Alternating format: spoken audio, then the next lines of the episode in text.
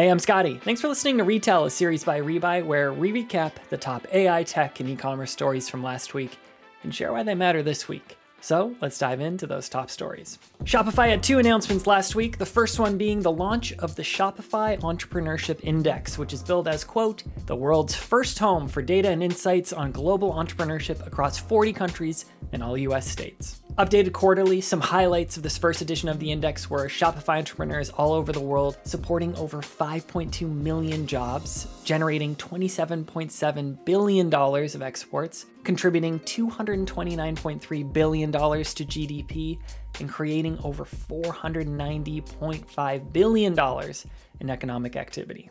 Shopify's second announcement was the result of a months long study where they partnered up with one of the big three global management consulting companies to find out which checkout across all major commerce platforms was the best at converting. So here's Harley Finkelstein, Shopify president, with that answer. Today we're sharing results from a months long study done by a big three global management consulting firm. And the results are astounding.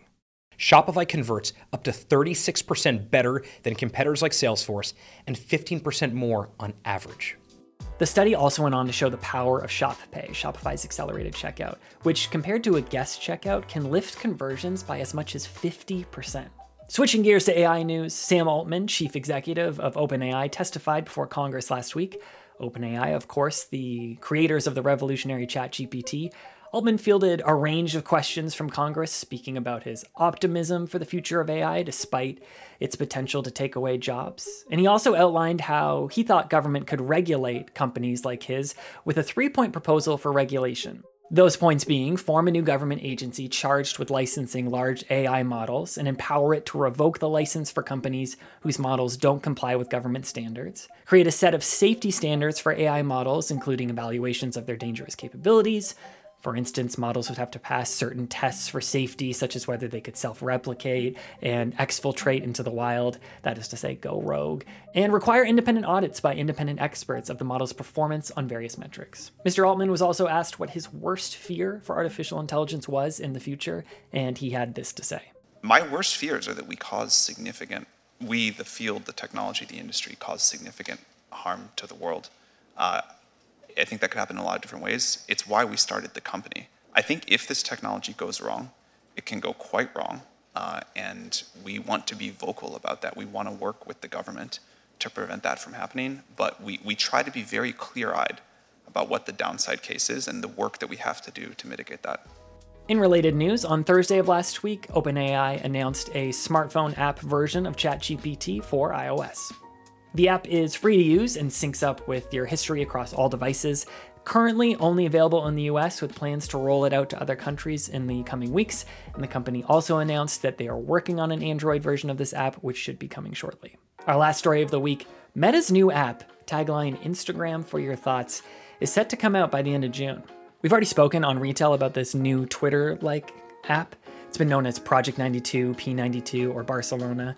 Well, Lia Haberman, instructor of social media and influencer marketing at UCLAX, also the writer of In Case You Miss It newsletter, plugged down below. You got to check it out. She's an absolute must follow. She showed a sneak peek of the app in her latest newsletter. Podcast listeners, check the show notes. What we're looking at here on screen is a mashup of like Twitter and Instagram.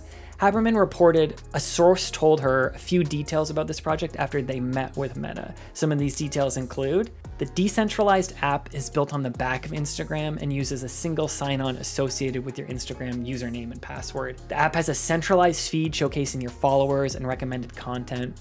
You can share text updates up to 500 characters long, along with links, photos, and videos, which can be up to five minutes. Haberman also reported there's currently no plans for monetization or ads on the platform. That could always change, but let us know, would you be interested in using an app like this? I'm kind of curious and interested because it uses so much of Instagram, imports all your followers if you want. But then again, there's just some tools on Instagram like Notes that are just barely used that I see other accounts doing. So it'll be curious to see what adoption is of this new app as it rolls out. That's all for this episode of Retell. If you like this episode, please leave us a rating, review, or subscribe on whatever platform you're listening from. Rebuy is the fastest growing app for Shopify Plus and the trusted commerce AI platform for thousands of top brands across the world. Check out RebuyEngine.com and learn how Rebuy's intelligent shopping experiences can boost your business's AOV, conversions, and LTV. That's all for now. We'll be back next Monday to retell the week's top stories. Until then, take care.